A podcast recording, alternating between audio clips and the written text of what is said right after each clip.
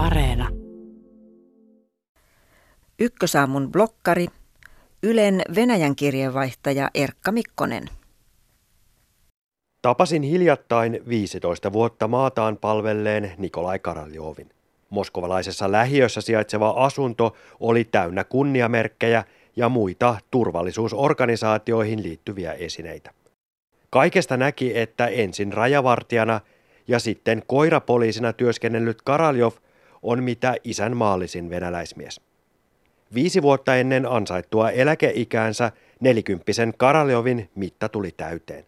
Moskovalaispoliisi erosi virastaan alkuvuonna, kun turvallisuusjoukot käyttivät rajuja toimia oppositiopoliitikko Aleksei Navalnia tukevien mielenosoitusten hajottamiseksi. En halunnut lyödä omia kansalaisia. Karaljov perustelee päätöstään.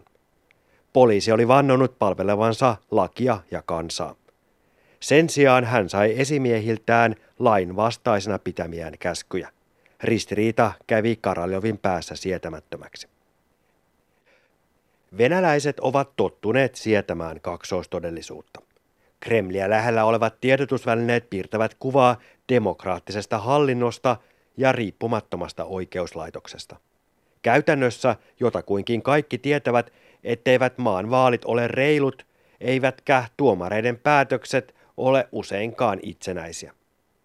Presidentti Vladimir Putinia vastustavat protestit taas leimataan valtion propagandassa lännen yritykseksi horjuttaa Venäjää. Poliisin virastaan eronneen Karaljovin mukaan moni turvallisuusjoukoissa palvelevista uskoo valtion väitteisiin, joiden mukaan Navalni on lännen työkalu ja mielenosoittajat rahalla ostettuja kätyreitä. Silloin pamppujen ja etälamauttimien käyttäminen on helpompaa. Viranomaiset ovat tukahduttaneet protestit poikkeuksellisen kovin ottein. Mielivaltaisten kiinniottojen kohteeksi ovat joutuneet rauhanomaisesti käyttäytyneiden mielenosoittajien lisäksi niin ohikulkijat kuin toimittajatkin. Tammikuun mielenosoituksissa otettiin kiinni ennätyksellisesti noin 12 000 ihmistä.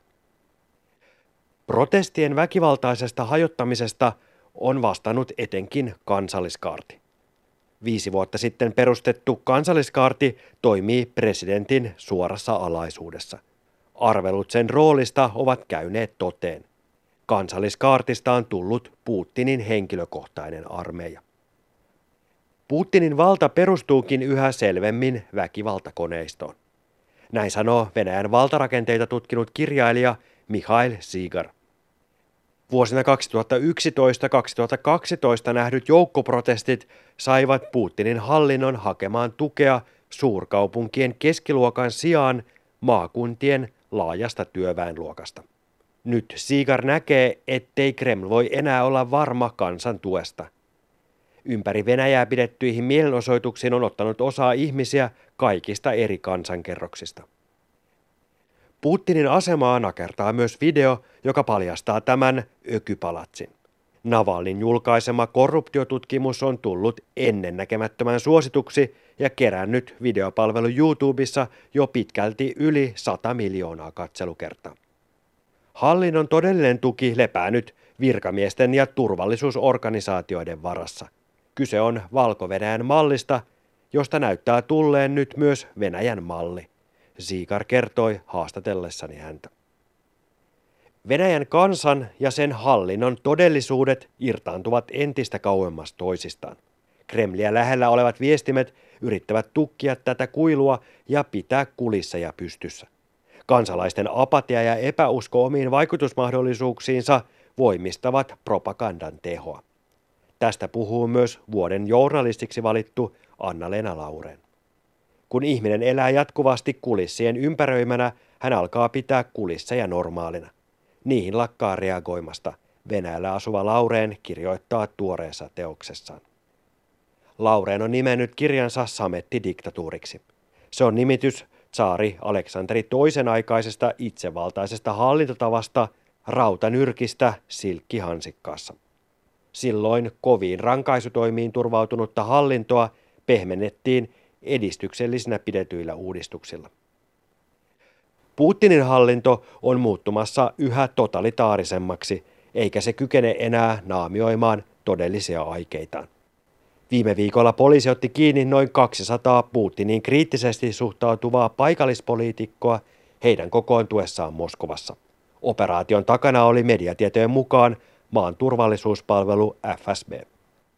Vaikka kyynisyys kasvaa, moni on silti valmis nousemaan vastarintaan, vaarantaen samalla oman ja läheistensä elämän. Myös virastaan eronnut koirapoliisi Nikolai Karaljov pelkää kostoa. Karaljov kertoo yllättyneensä siitä valtavasta tuesta, jota hän on saanut tavallisilta ihmisiltä kaataessaan turvallisuusorganisaatioiden kulisseja. Hän uskoo, että vain julkisuus voi suojella häntä viranomaisten vastaiskulta. Poliisi ei ole enää pitkään aikaan noudattanut lakeja tai suojellut kansalaisiaan, entinen moskovalaispoliisi sanoo.